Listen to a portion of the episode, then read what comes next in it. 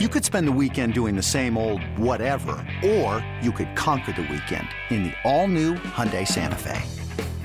Visit HyundaiUSA.com for more details. Hyundai, there's joy in every journey. This episode is brought to you by Progressive Insurance. Whether you love true crime or comedy, celebrity interviews or news, you call the shots on what's in your podcast queue. And guess what? Now you can call them on your auto insurance too with the Name Your Price tool from Progressive. It works just the way it sounds. You tell Progressive how much you want to pay for car insurance, and they'll show you coverage options that fit your budget. Get your quote today at progressive.com to join the over 28 million drivers who trust Progressive. Progressive Casualty Insurance Company and Affiliates. Price and coverage match limited by state law. eBay Motors is here for the ride. Remember when you first saw the potential? And then through some elbow grease, fresh installs, and a whole lot of love, you transformed 100,000 miles and a body full of rust into a drive that's all your own. Look to your left, look to your right. It's official. No one's got a ride like this. There's nothing else that sounds like, feels like, or looks like the set of wheels in your garage. With over 122 million parts, you can make sure your number one ride or die stays running smoothly. So there's no limit to how far you can take it. Brake kits, turbochargers, engines, exhaust kits, roof racks, LED headlights, bumpers, whatever your baby needs, eBay Motors has it. And with eBay Guaranteed Fit, it's guaranteed to fit your ride the first time, every time, or your money back. Plus, at these prices, well, you're burning rubber, not cash. Keep your ride or die alive at ebaymotors.com. Eligible items only. Exclusions apply. All righty, football fans, we are well into one of the wildest off seasons in recent, if not long term memory in Patriots Nation. And that's why your old pals, Fitzy and Hart, are here on the Six Rings and Football Things broadcast. Pat's pals and Foxborough friends, we welcome you to the latest and always greatest edition of your favorite Foxborough football forum. Six Rings of Football Things brought to you by WEEI Audacy and 2400 Sports. On today's show, catching up at the tail end of a very super and altogether wild card of a weekend. We will discuss the latest and try to make something resembling sense of everything that's gone on in Foxborough over the past week as chaos reigns supreme at Castle Kraft. Coaches coming in, coordinators being interviewed, slurs, innuendos, allegations, rumors. Oh my. Bill Belichick is off talking to other people about positions, but could his kids stick around for the next iteration of the Patriots party? We will see. We got two quick legs for you today. We'll try to make some sense of everything that happened to Belichick. What's going on with Mayo, who will be introduced tomorrow, Wednesday at high noon at one formerly Tom Brady and Bill Belichick place.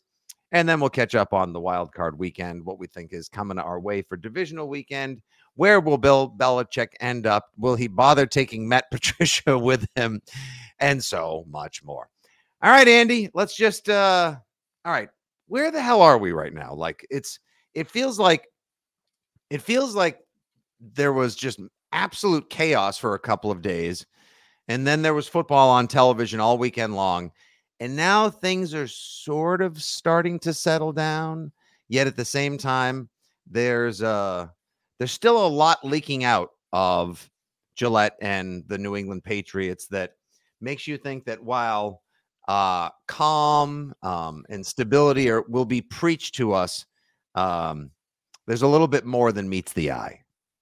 Oh, I think we are years from calm and stability. I think we are trying to, you know, bottom out first before we start the rebound.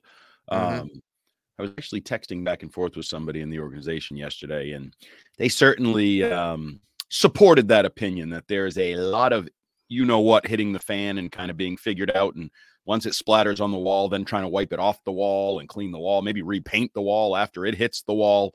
I say um, you just burn the room down and make and find it, make a new room. And I I think that's just so remarkable for us to think about address like the most stable organization in all of sports for the last two decades or the bulk of the last two decades mm-hmm. is now really trying to figure out where it is how it gets back to a high level what path are there going to be multiple paths and you know Jerod Mayo we have these reports of him bringing scouts into meeting rooms to sort of uh, w- remove the siloed thinking within the organization. I think is yes. how it was, it was portrayed. Mm-hmm. Um, But we also just have Jerod Mayo interviewing coaches. We have Jerod Mayo potentially keeping some coaches. You know, there was a report from Burt Breer that there was going to be like a wide ranging hunt for an offensive coordinator, but that Bill O'Brien could get the job. And it's like, well, he's already in the job. So are we firing him? Is he interviewing for a job he already has while he has it to maybe keep it? Like, do we tell him like, hey, I, am right here in the room? Yeah, if you could do me a favor and just walk out of the room and walk back in, right, so as like, to make it seem like you're actually interviewing. Yeah, but I'm right here. If I could just let's we we we talked all year long. I know, I know, but if you could just go wait out there and then I'll have Diane come bring you. I mean, it's not all right. So here's what we know right now.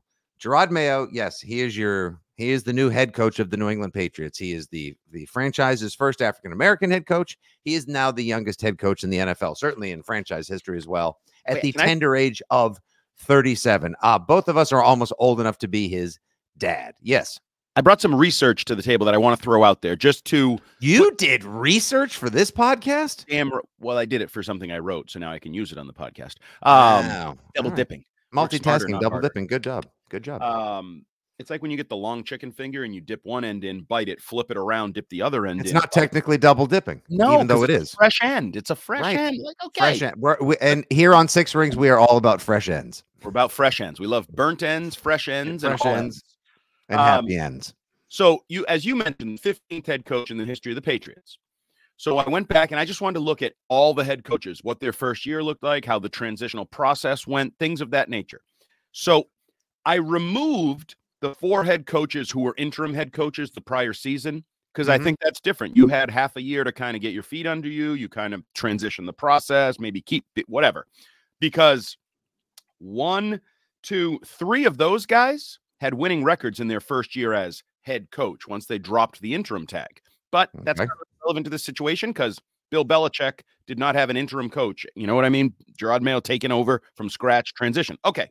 So, of all the other coaches, there's nine of them that were just mm-hmm. first year head coaches. Straight up, just a first year head coach. One had a winning record. His name was Pete Carroll. Peter Carroll, officially. Um, went 10 and 6 his first year, uh, 1997, correct? Coming off a Super Bowl team, went 10 and 6 when Bill Parcells left. All the other eight had losing records. Mm-hmm averaged 4.5 wins per season.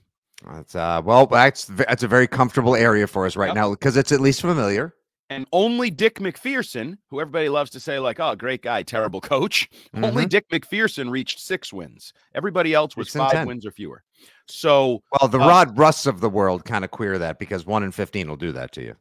Well, not really, because Belichick five and eleven, Parcells yep. five and eleven, MacPherson six and ten, Rust one and fifteen, Ron Meyer five and four, Fairbanks five and nine, Rush four and ten, Saban five and nine. You basically win four or five games in your first year as New England. Oh, and conveniently, they're coming off a four-win season, so uh, nowhere friend, to go but up. Uh, or, or stay the same, or try to tread water and at least stay the same. So our friends, um, from FanDuel. When you get the uh, over unders for win totals for next year, I'd like to get a look at those because mm-hmm. if you set something north of, let's just say five, five and a half, four and a half, six, six and a half, any of those things, I will be leaning toward the under. And certainly if you go any higher, but I don't know why you go any higher. So just on the challenge that Jerod Mayo faces is I think some people, including strangely, our afternoon show host, Adam Jones, who's like, yeah, you can turn things around in a hurry. You can go from worst to first in the NFL, blah, blah, blah. I think that's an unfair expectation for Jerod Mayo. He should it, be expected to win like five games. It is. However, you can look to a North Star, which coincidentally enough, the stars are bright deep at night in the heart of Texas. So you'd have to actually look south to look for your North Star here, that being the Houston Texans. Not to say that all of a sudden you're going to find a team that's going to um, massage an awkward situation for you and give you a Herschel Walker esque haul right. for your creepo quarterback. Uh, the Patriots have a pretty good standing in the upcoming draft, as well as a lot of free agent money to spend.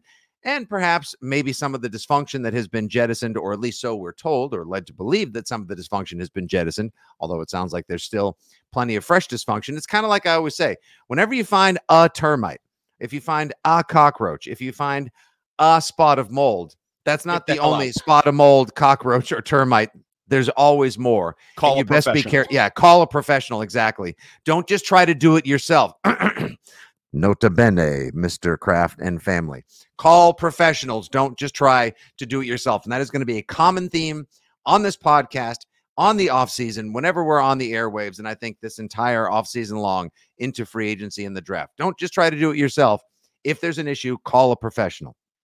Um so you could look to somebody like the Texans and say, well, geez whiz, they were awful, and everyone predicted them to have the worst record in the AFC and definitely finish last in the AFC South. Now they've gone to the playoffs. They had a winning record. They have a quarterback. They have a young head coach who's defensive minded, has that team pointed in the right direction. And oh, by the way, they just absolutely kicked the crap out of the hottest team headed into the playoffs last weekend in stunning fashion. And now people don't give them any chance in divisional weekend against the Ravens, but at the same time, I'm not counting them out. That's a fun team to watch right now. I Yep. think that is a heavy set of expectations to put on the shoulders of Mayo, insert name of new quarterback, and whoever else will be on the 2024 Patriots. But I can see where some may try to draw the comp. Yeah, just like when people tried to compare Mac Jones to Joe Burrow. Stupid comp. Um, do the Patriots have two picks in the top three? Are they going to get that? Yeah, are they going to get a quarterback and, a, and an edge rusher just like that? Are they? now some they- now some are going to say, "Oh well, it's uh they didn't have Judon and Gonzalez all last year, so those are going to be like draft picks." No, they're just going to be returning not players that like could, draft picks. Get the Yeah. f out of here. Um, and I would also argue the Texans had Nick Caserio in place for four years now. I Yep, think it was. and they shed themselves of Easterby, which was also one of the best moves they made. the Patriots have somebody making decisions or lots of people making decisions or That's what, and that's what again. Don't just try to do it yourself. Call a professional. I don't care if it's John Sewer, Roto Rooter. I bring some buddies in? We get pizza, beer, and I got buddies.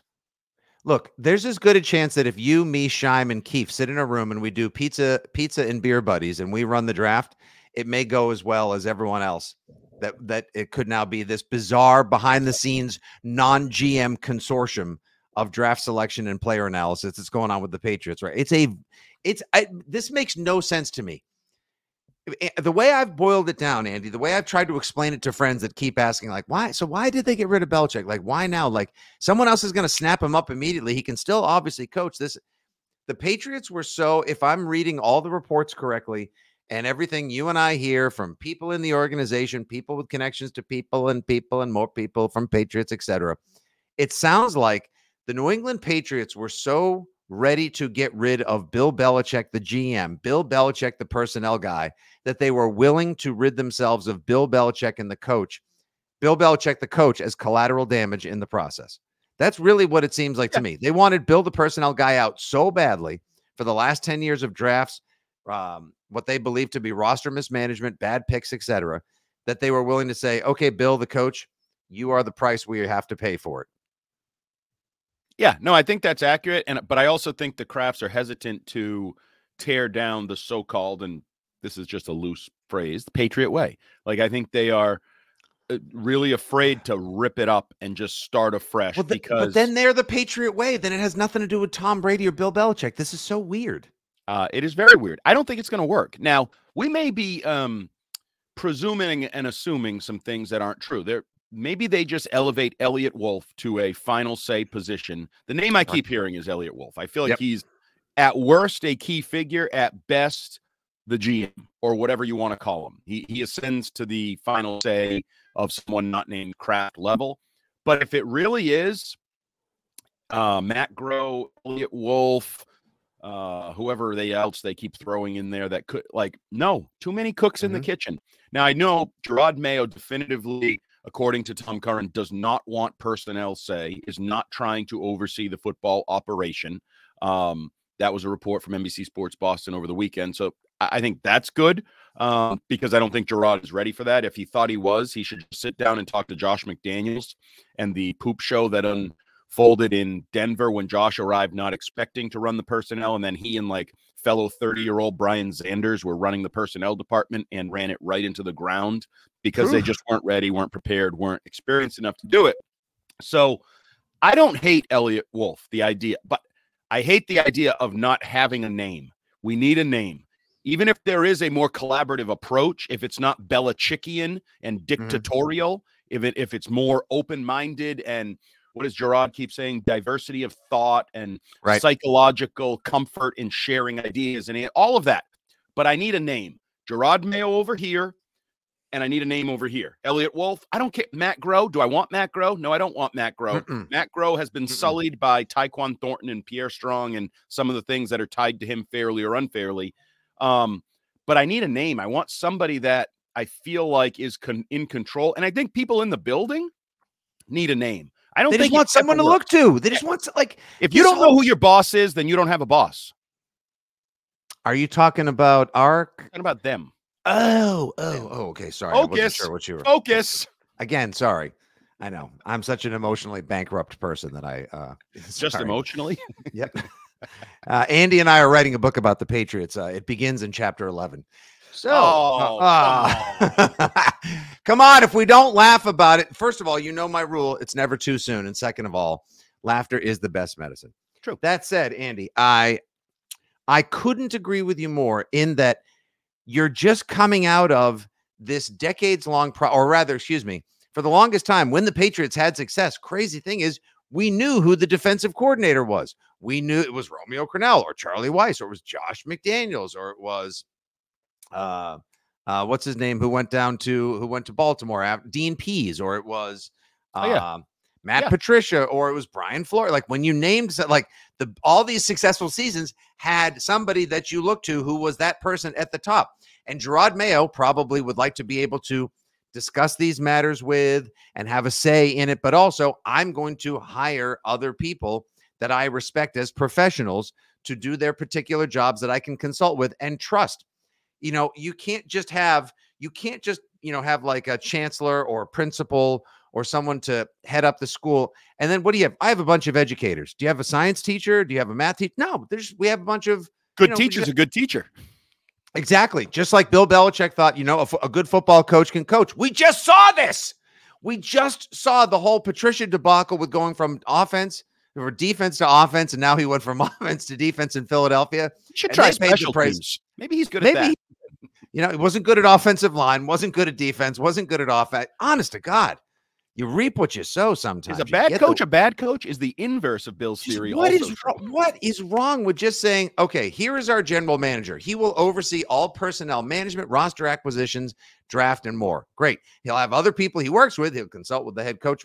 Not naming a GM till after the draft? I feel like any like at first there was the the seismic eruption of Belichick being gone. And then it was Mayo. And then people like you took the poll on Twitter and it was off discussed. And we had so many calls on the radio over the weekend, like, really, Mayo?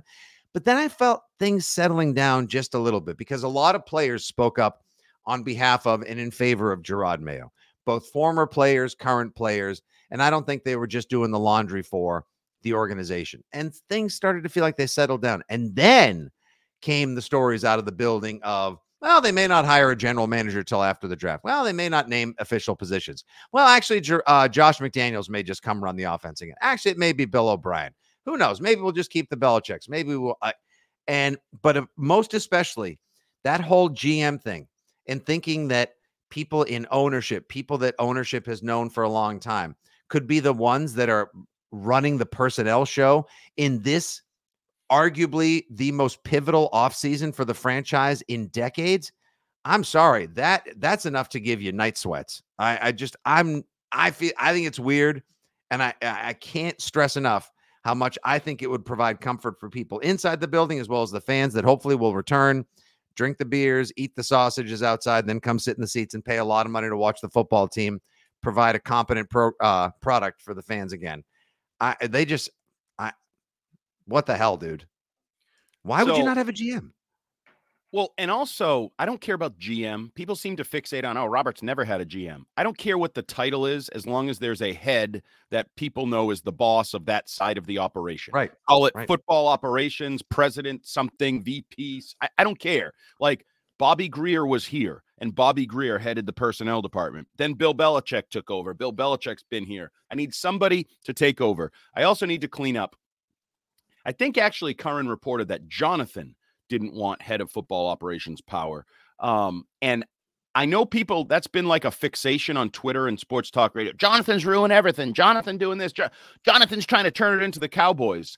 To which I say, you mean one of the most talented rosters in football? God forbid Jonathan want to turn it into one of the most talented rosters in football. I don't know if he's capable, but I can Mm. tell you, Jerry Jones and Stephen Jones, their problem in Dallas is not talent. No, no, no, no. They have a terrific roster that has talent and depth at almost every position that the Patriots currently lack talent and depth. And yes, I agree, Jonathan Jonathan Kraft, if anyone after the last 6 days, if you had to like we're we're not here to vilify or like point the finger of blame at anyone. There are so many parties that had involvement and culpability that led to where we are, the dismissal of Belichick and beyond. Jonathan Kraft didn't exact. Hopefully, he doesn't check Twitter much because, or Twix as we call it now, because he didn't exactly have the best week on there. And a lot of Pats fans are singling out he as their uh, target of frustration right now. But Which in terms of what. I don't really understand. Like, how did that happen? Um, is it just low hanging fruit? Is it a personal thing? Here's stories.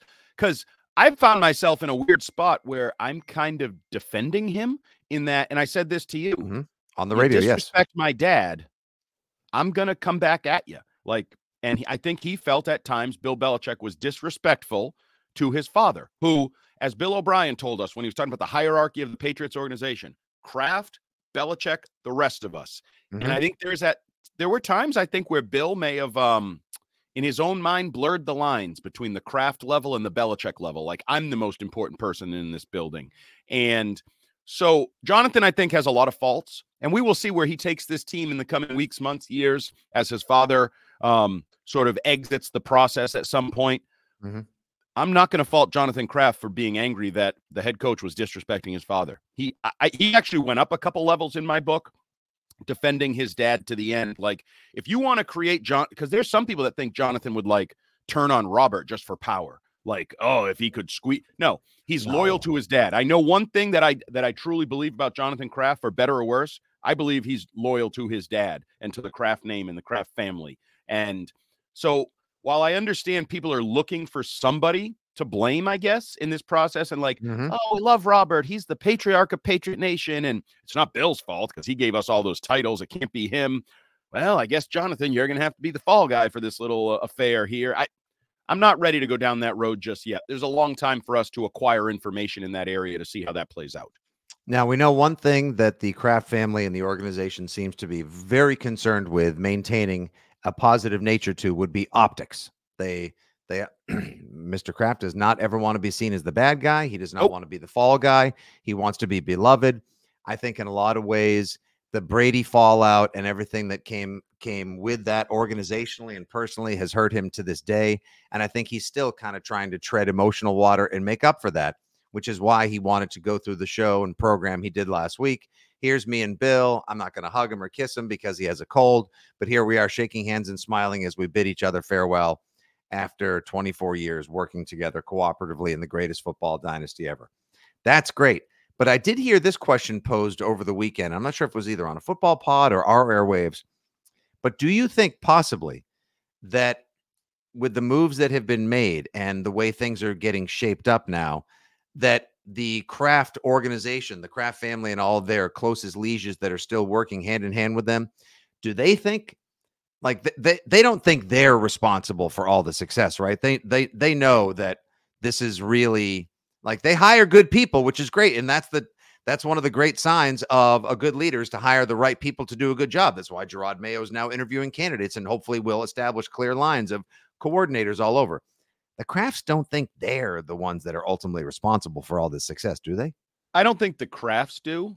I think there are people in that building that bel believe they are more responsible for some of the successes over the last quarter of a century than they really are. I would We'll leave it at co-sign on that. I would, but let's just leave it at that. Exactly. I would co-sign with that as well.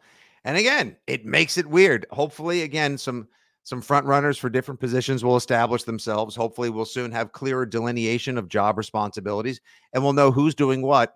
Uh, again, still two months till free agency, but there's bowls to scout. There are there are play there are workouts and combines, and Oh yeah, so coming much. fast and furious. Um, let me ask you before we move on, transition a little bit here.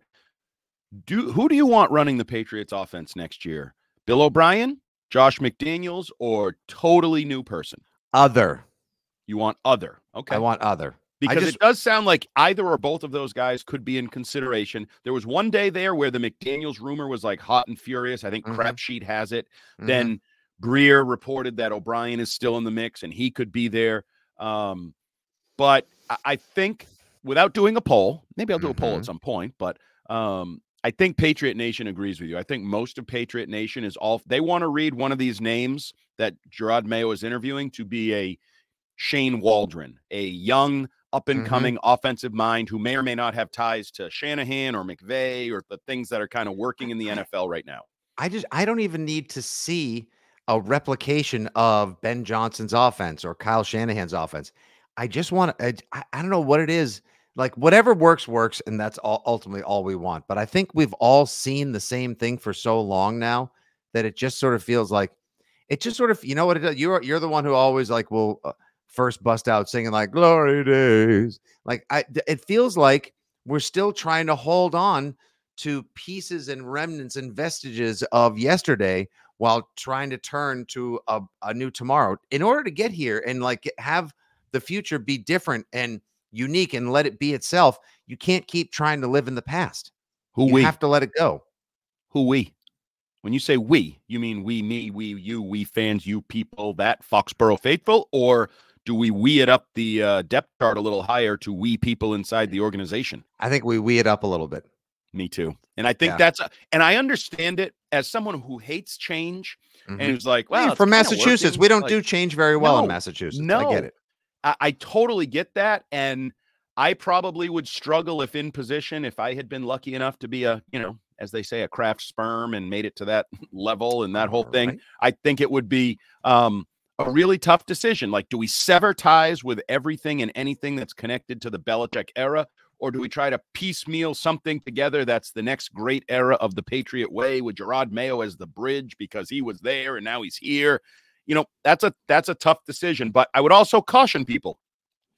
Look to Philadelphia, where new offense, young offense shows doesn't always work. So they have transitioned from Shane Steichen under Nick Sirianni to Brian Johnson, I believe his name is, the mm-hmm. current offensive coordinator lead singer of acdc in the I don't get it. He's in the crosshairs for everybody because that offense has fallen apart to the point where Jalen Hurts is mad at AJ Brown, is mad at you know Dallas Goedert. They're all like yelling at, each A- other, jalen like, hurts i mean Everybody. I bl- personally, I blame Big Dom because they were one and six ever since Big now one uh, uh, ever since Big Dom got in the argument on the sideline and got tossed. Or you But- could blame Patricia, or you could blame Sirianni, or you could Well, blame. you can't really blame people. Patricia for the offense, and the offense has not been as good this year. Oh, it's been and- brutal. Looks so predictable, and it's very slow moving, and it's plodding. So it's and last year, even though it has a young up and coming coach, it's still Mhm. the Patriots. So offense can go poorly even if you have a young up and coming coach. hey, and AJ Brown, he didn't get to play in that absolute decimation of the Eagles by Baker Mayfield and the Buccaneers on Monday night. He has deleted all of his Instagram references and social media mentions of the New England. Eagles. Come on, come back where you were meant to be in the first place. Why not Third slide on? charm. You were supposed to be here in the draft. You didn't. You went to Tennessee. You should have come here via trade. You didn't. You went to Philly.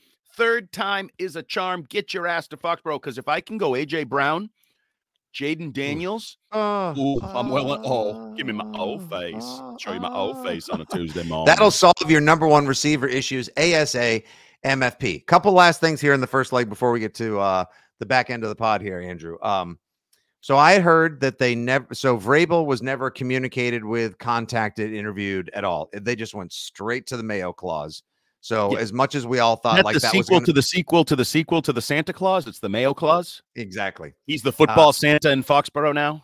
Uh, so Mayo, uh, so it was always Mayo. Uh, that was, as we say oftentimes here, was fait de accompli. It was contractually obligated. There was no Vrabel contact, and that was that. So whatever, whoever had that pipe dream, sorry, it was never even realized or fantasized about in Foxborough. Also, Do you think there was a buyout, by the way? I saw somebody when I was on the radio yesterday, somebody posed the idea they had actually speculated, rumored, whatever you want to call it. I'm not going to pull a Ben Volin and use like a, like a texter as a source, but wondering could the, you know how in a lot of sports, mm-hmm. especially baseball, it's common they have these options, and sometimes if you don't pick it up, if you decide to move on, you got to pay five million dollars. You, you mm-hmm. know to walk away from the contract. My guess is there was probably something like that. If this was a binding contract where he gets elevated, or well, the or part is probably you owe him five million bucks to buy him out to let him. Oh, go. there would have been a Mayo buyout if they didn't. No, I think they. I don't think. I think it's a. They put themselves into such a precarious situation because it would have looked terrible. Like, all right, so you went through the trouble of letting everyone know you didn't want to let this guy leave the building, and then you made it seem clear that he was your succession plan.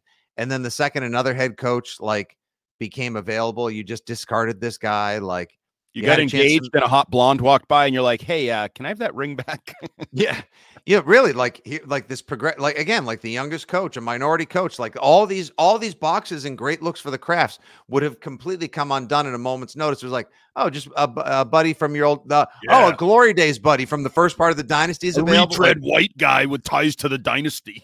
Correct. Exactly. It would have looked terrible. So I think in a lot of ways they they tied their own hands. And look, this is not to denigrate or even squash whatever potential Jerod Mayo may have. He could be amazing, like I said. We'll put we'll put that DeMeco Ryans or something resembling that comp out there, but he'll still be his own man. He's obviously a great speaker. Can't wait to hear in a little over 24 hours from him as well. Last thing, Andy, when mm. all the draft hubbub came out of of recent years and how Bill was not as collaborative as people wanted and disagreements on personnel again, which is what leads me to sort of summarize everything as they wanted to get rid of Bill the GM so badly. They also got rid of Bill the coach, and that's the only way that they could possibly pull this off. The whole like he didn't want Mac Jones, it makes you finally validates the sort of idea that it was more of an organizational pick, not a Belichick pick. Hence that video, like, are you okay with this? Are you okay with this? Are you okay with this? He wanted to wait around for Davis Mills. right. Which you'd still be in the same spot. You'd I mean, it would- suck. nothing would be different. Everything No. it could it could actually be worse, but Well, yeah, because you may not have made the playoffs as a rookie. Because I don't think Davis Mills is as talented or whatever as Mac is. Now, well, but we've gone through it. Mac's broken, so what he is now is not what his upside is or was when he was drafted. mhm. I still don't know what to make. I still believe Bill Belichick made the pick. I think Robert made it clear he wanted a quarterback, and then Bill made the pick. Yeah. Um, fine. I'll take Mac. Nick Saban told me he's good. Fine, whatever. Right. Like I, I don't think he was doing cartwheels and like whatever, but I also don't think his hands were tied and he made the pick because somebody else made him make it. He kind of went along to get along and said, Really, what's the difference? I need a quarterback. Do I wait around? Because I know there's some people that are like, he would have taken Barmore at 15 and then Davis Mhm. Mills in the third. Well, so you'd still be in the same spot. Barmore is a good player. You ended up getting lucky and getting Barmore. So in actuality, maybe they were right. You got Barmore later and you got a better quarterback uh, option. Yeah. Even Yeah. so Maybe whoever made the decision actually probably made the best decision, even though it didn't work out because then things happen with the quarterback, blah, blah, blah. always interesting with these second round defensive guys that Belichick would have liked to have taken first. Like he would have taken Barmore first overall in the middle of the first round. As he's proven, he had first round talent and then some. As he's now really elevated his game and become a star on the Pats defensive line. Priority resign, please, Jerod Mayo, and whoever else is in charge, please and thank you. Well, there's a lot of names to include there. Y- Yeah. It's not just whoever else. You, know, you got to Matt yeah, exactly. I know. Uh, Jerod Mayo et al. I should say. Excuse me. Brian Smith. Um, uh, But what about like last year? He would have taken Keion White if Christian Gonzalez wasn't there. Like it's terrible. terrible. Yes, terrible. Like again, I like Keion White, but I mean, Sure. doing here?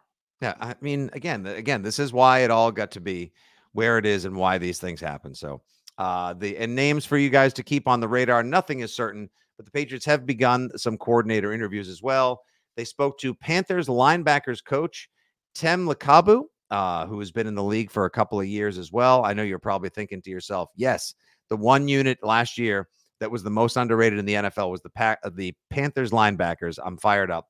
Seems like a bright young mind as well, well regarded. If he's the first guy Mayo spoke with, I have to think I got to trust my new coach. That obviously he sees something in him that merits an interview, and they're looking Uh, to. just rep- real quick, former defensive coordinator at Boston College. So oh, that's right, local guy. So the the relationship could have ties to formed ago. Massachusetts football. We like that as well. And they have spoken with Falcons special teams coach Marquice Williams about the vacancy at special teams. I don't care if they hire you, if they uh, whoever they hire. Uh, it's if it's not Cam Achord and Joe Judge, fine by me. We are already making progress. The Falcons, by the way, had mid-tier special teams a couple seasons. Uh, in 2022, they were the fifth ranked special teams unit overall. So good bad, okay, fine. Also, not Cam Achord and Joe Judge. So we'll see where those things go. We'll keep you abreast uh, on the airwaves, whether we're on the Rich Keefe Show, the weekends, the Six Rings Pod, beyond our Twitter feeds at Jumbo Hart at Fitzy GFY with the latest rumblings, moves, action, and more. And don't forget to also follow our pal and contributor to the pod, the beat writer for WEEI at Mike Kadlick, for the latest and greatest of everything going on in the wide world of Pat's Nation. All right, Andy, let's get into other things going on in the Patriots and in the NFL. Like, so weird to say it this way, our former head coach with the New England Patriots, Bill Belichick, who has already had his first interview for a head coaching vacancy. It was confirmed Monday night. Make all your jokes, make let all the memes hang fly. Even uh, as the Dallas Cowboys crapped the bed once again uh, as heavy favorites in the postseason, and the memes were flying fast and furious about Bill Belichick going to the Dallas Cowboys. Mike McCarthy, as of recording, is still the head coach of the Dallas Cowboys. We'll see what shakes out there. But the Atlanta Falcons do have a head coaching vacancy, and that was, in fact, Bill Belichick's first interview for a head coach job in 2024 in the NFL. How many of these do you think he ends up taking overall? Three. Okay. Just and uh, yeah, all right. No, actually, I like it. Um, because I don't think he's uh, going to go to every open job or jobs that may become open. Um, but I, I, still think the Dallas one. I, I, don't know how Jerry Jones doesn't at least consider that. And I heard Steve Mariucci on the uh, pregame show on NFL Network yesterday talking about how would this even go down. Do you almost have to know that Belichick would take the job before you fire McCarthy? Because you are whatever we think of McCarthy, he's what three straight 12 win seasons. Like, if you don't get, if you fire McCarthy and then Bill goes, Oh, yeah, no, I'm not interested. I'm going to Atlanta. I've been going to Atlanta all long. I've been talking to blank for months now. Now, are you Dallas? Are you scrambling to get in on the Jim Harbaugh pursuit? Or mm-hmm. are you just going to now go young? Interesting. Like, like, that would be, I don't know. Very, wow. Harbaugh in Dallas would be very, can you imagine? I mean, so on Monday, on insert name of shouting person show here. Uh, I, that may be the name. I don't even know what the name of it is. Um, Shannon Sharpe called Bill Belichick and Jerry Jones possibly uniting in Dallas as a match made in hell. For who? Just in general.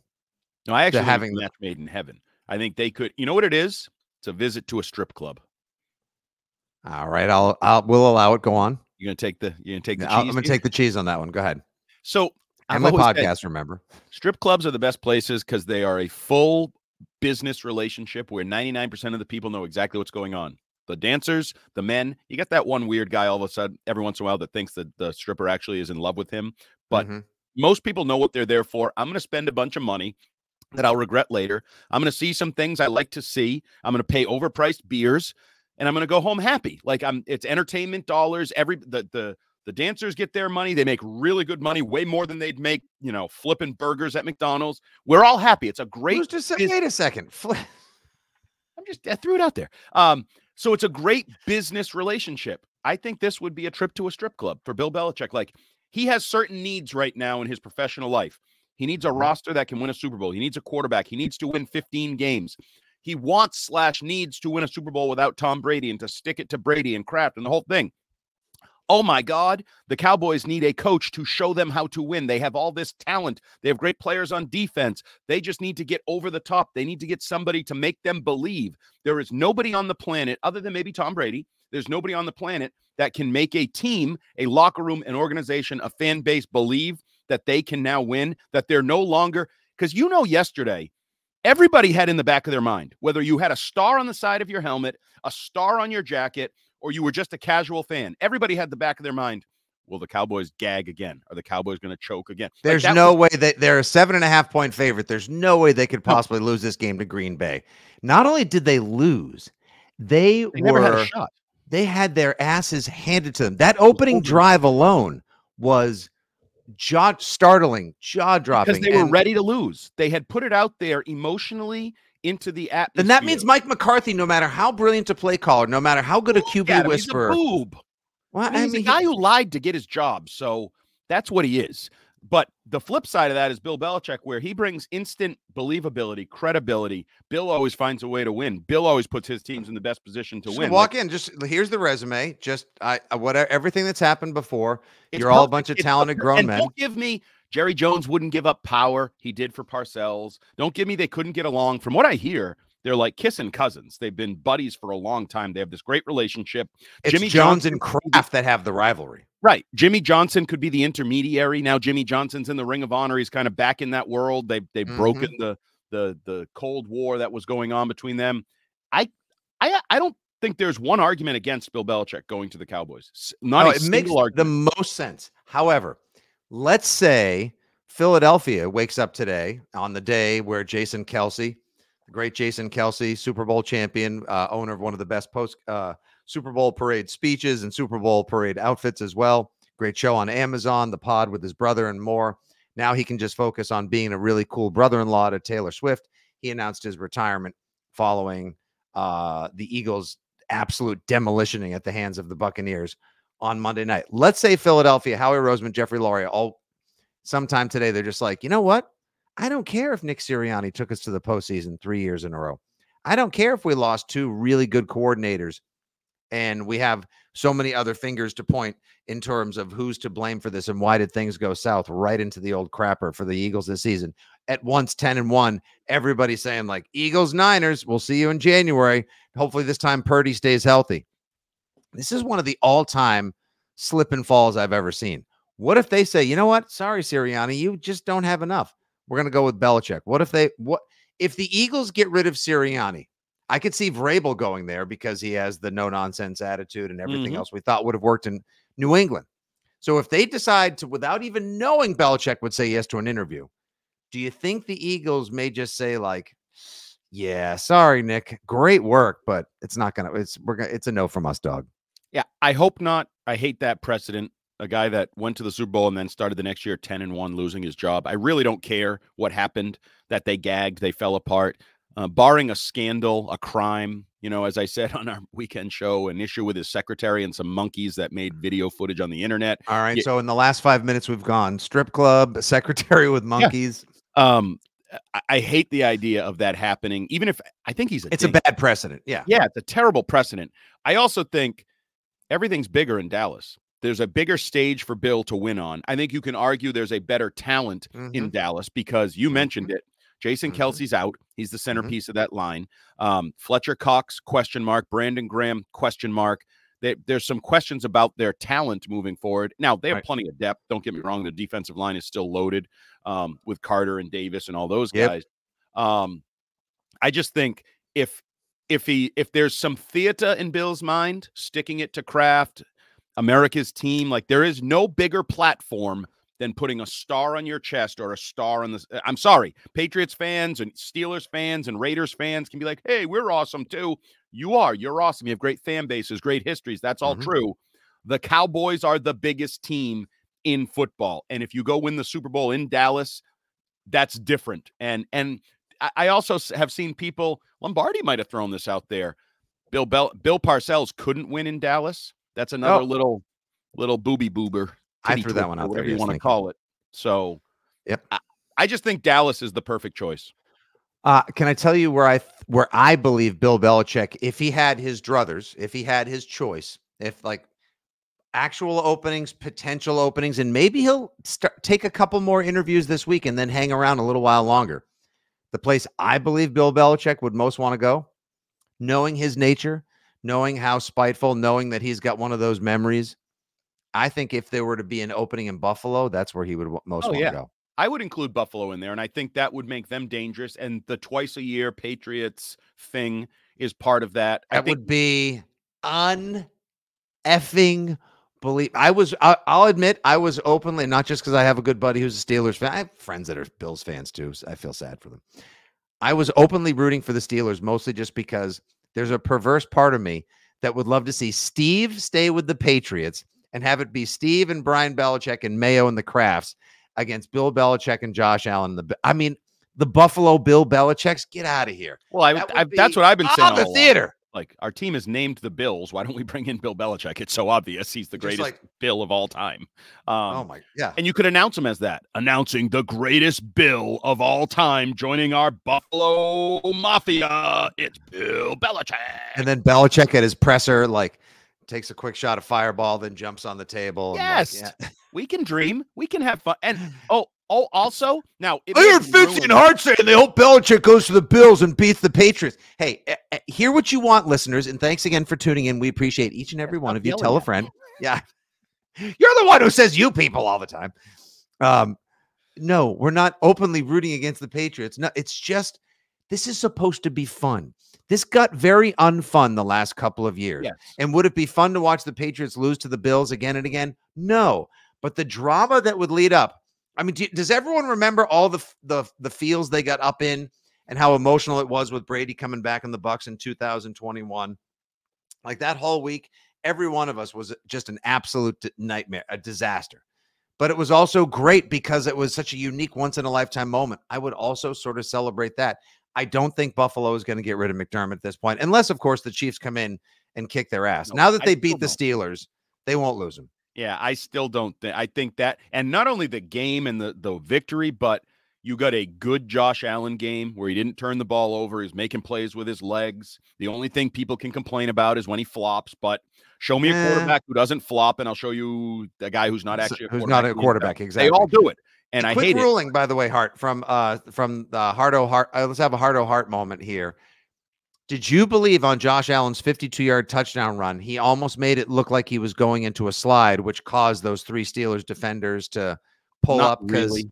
Not really. I, kind of felt like he did. Like he was I so saw it. far away. It was like a five to seven But yards. look what happens. Then he slides later. Somebody barely touches his shoulder pad. Yeah. Laundry. Oh, I've hated it forever. Go back to the famed Tom Brady beats Brian Urlacher run. I think Brian Urlacher was afraid to hit Tom Brady. I think that was a part of that. I think that The mentality. juke heard around the world. Yeah, I think that relates to these rules where you're not allowed to touch quarterbacks and if they slide and the whole thing. I I don't know what to do with the quarterback running rule uh, because it's it's very like there was one there was a penalty in the Tampa oh Tampa Philly game there Mhm. was a penalty for helmet to helmet hit Le- Lavonte David on Jalen Hurts even though Hurts wasn't sliding it was at the end of a run and I'm like that's cuz he's a quarterback if his Yeah. name is uh Swift if that's just a Swift run and David hits it Lavonte David hits him the same way no flag would have been thrown like Correct. the weirdness of quarterbacks and like you're allowed to touch them, you're not allowed to touch them. When can you touch them? Where can you touch them?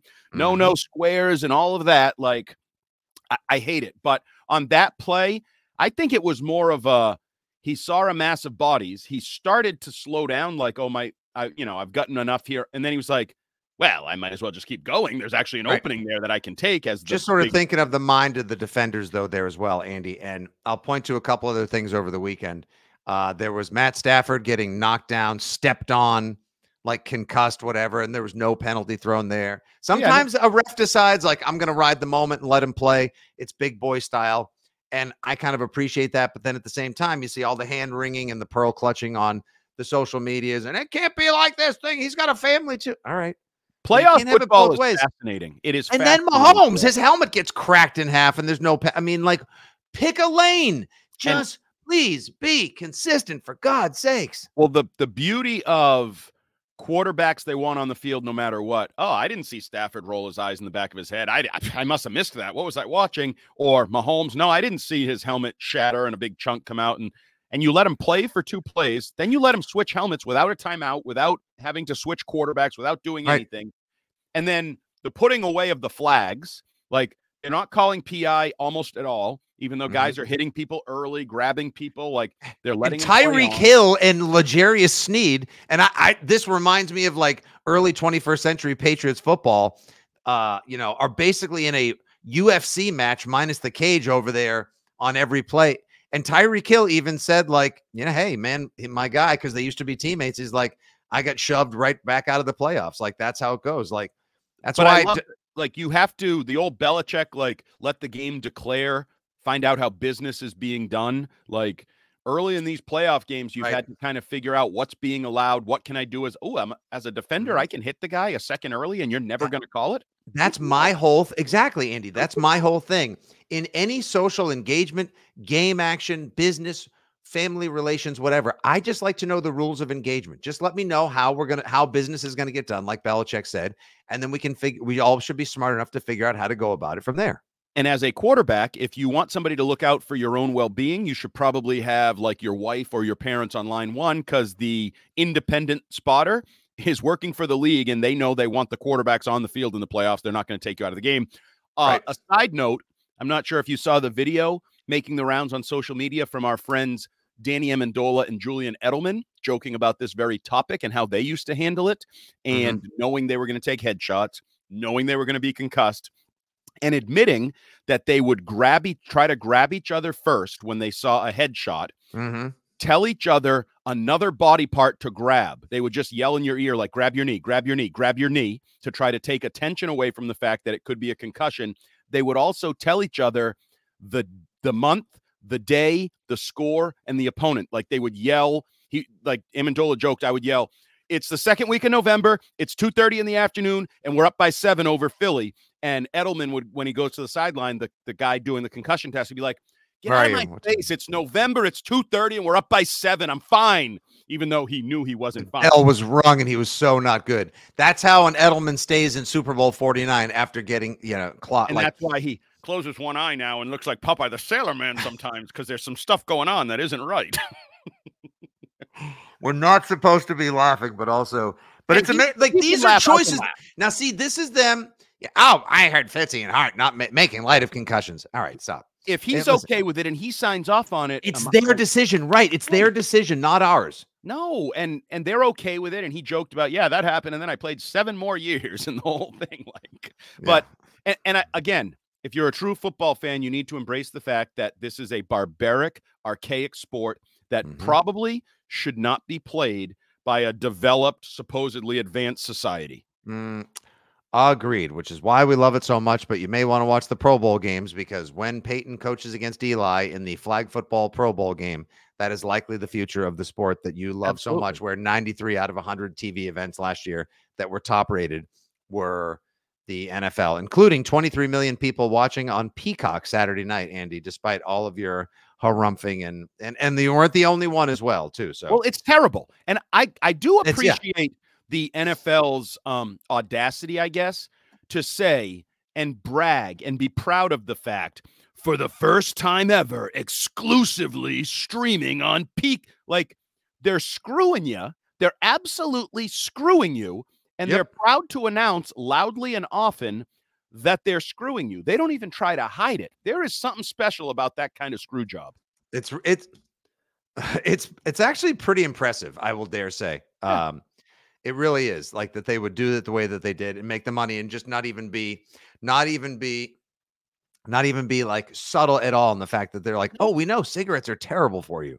And now we're going to charge you more and make you have to go to places that say we sell cigarettes here to yeah. get to act so that there's a stigma attached to it and people will still keep going. All right, last thing, real quick, is we got to wrap up shop here, pal. Um, Caleb Williams has declared for the draft. Will he be the number one overall pick? And any chance in the world, Jerod Mayo and the 19 different people that'll make up your star of stars, your GM of GMs, uh, would be interested. My me say no.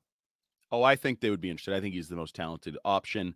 Um, sure. I think some of the uh, stuff is probably overblown and it's become a thing that mm-hmm. people are now perpetuating on the internet. Now, it hasn't been great. I do think somebody needs to do a better job overseeing his marketing and his socials. Like that picture two weeks ago in the all, you know, glass windowed penthouse view of LA. Like, no, don't be a diva quarterback. Don't be a dumbass. I, I continue to the the videos I'd be putting out if I were on his social team would be like those Mohamed Sanu videos from a couple years ago, running up hills with no shirt on and running backwards and sweating it up and flipping over tires and hitting a sledgehammer on a tire. Like you should look like Rocky preparing for the uh the match in Russia. That's what you should be looking like right now and selling people that you're this like man of the people, hardworking guy that's ready right. to change the franchise. Um, but I do. So if you want the Patriots to take you, then all you got to do is just get your cousin, put him on a sled, put a leather jacket and a yeah. beanie cap on, tow him up the hill, then yell Drago when you get there. It's you know, the Russians. Then, right? Ditch the guys following you, so you have your own social team cover it, not them. Um, yeah, exactly. But we are all, all roads back to Rocky Four. Good job. Absolutely, we're all starting silly season. I love it. I know some people were like, "Is he really going to go back?" Because it didn't get announced until the final day. Um, those could come out. And we're already starting the uh, smoke screens, the old like Dan Marino takes cocaine. We want him to fall to 13 or wherever the hell he fell to, because I don't know if you saw this, but um, Rick Spielman, former GM, who's actually consulting for the Redskins, uh, excuse me, the Commanders now, said he would have taken Caleb Williams over Peyton Manning. He's a better prospect than Peyton Manning, which I don't think he believes. I think he is playing the game of I work for Washington and I'm trying to manipulate the public sentiment on a guy for the guy we probably want, whatever. Right. Um, but we're going to get in fun because the the question's already there. What do you do at three? Do you take the quarterback that's at three, yep. no matter what his name is? Do you trade it if you don't really like Jay? I don't Daniel? think they do it. I don't think they do it. I know we had um it's on the Six Rings feed. If you guys get a chance, you want to go back on Monday. The midday show was Bradfo and Mike Kadlick, and they had Lance Zierlein from NFL.com on Andy. And Zierlein said he, you know, and he knows his person, he knows his player personnel, he knows his NFL draft and beyond. He said he thinks that the Patriots can, would, and should trade back in the upcoming draft, which which would cause an absolute revolt to be like, but we just got rid of the guy that used to do that all the time. Why the hell would we do that all over again? They have a million needs, and I don't think they love these quarterbacks the way a lot of us want them to love these quarterbacks. I think if there's anyone that they take, it would be Daniels. But look, we get like you said, it is silly season. We love have it. months now to debate, discuss, and deliberate. Um, and please stay tuned here. We will have draft specials, we'll have big shows, draft night party, and so much. And of course, for all the latest news, reactions, and more, stay tuned. It's at Mike Kadlick, our guy on the beat, at Jumbo Hart, and at Fitzy GFY here on the at Six Rings Pod. Tomorrow, Mayo declares himself the new HC of the NEP. He'll have an introductory press conference at high noon. Hart and Kadlick will react immediately afterwards, so you're not going to want to miss that pod as well. Andy and I will be back on Thursday with the latest news and more, plus our divisional round preview and everything else you need to stay atop the game in the wide world of Patriots football and more. Yes, last thought, sir. Just real quick, as dumb as it is, it is a big day for Jerod Mayo at Gillette Stadium on Wednesday. It sets the tone for his leadership era. We've all seen it, whether it was Nick Sirianni and he was really um, sort of weird and kept Awkward. saying, We're going to be smart. And we got smart people, whether it's Adam Gase chasing tacos with those weird eyes, whether it's Dan Campbell biting kneecaps. Joe Judge had one that was really uh-huh. bad in New York. Yep. His was really weird. So it doesn't mean anything really tangibly, mm. but you're setting the tone for the Jerod Mayo era. So a very big day for Jerod Mayo. Have your message ready, on point, clear, concise, and give the fans something that gives them reason to believe that we've turned the corner and we're going in the right direction. We just need a little hope. That's all we need. And above all, you know what people in New England love? Authenticity. We just want mm. you to be you. You do you, you be you, and then hopefully you can marshal the people to follow you and greatness or at least wins or relevance will soon follow. I, for one, am putting my faith in him as well. And I think he's actually going to have an impressive presser, but we'll see how that goes. And of course, you can listen here for all the reactions, news, analyses, and more afterward. All right. For Terp, the producer, for Kadlick, who chips in, for Jumbo Hart, your old pal Nick Fitzy Stevens here saying thanks very much for listening to the latest edition of Six Rings and Football Things brought to you by WEEI, Audacy, and 2400 Sports. Until the next episode, and as always, folks, thanks for listening to the show. Good day, God bless, and Go Pats.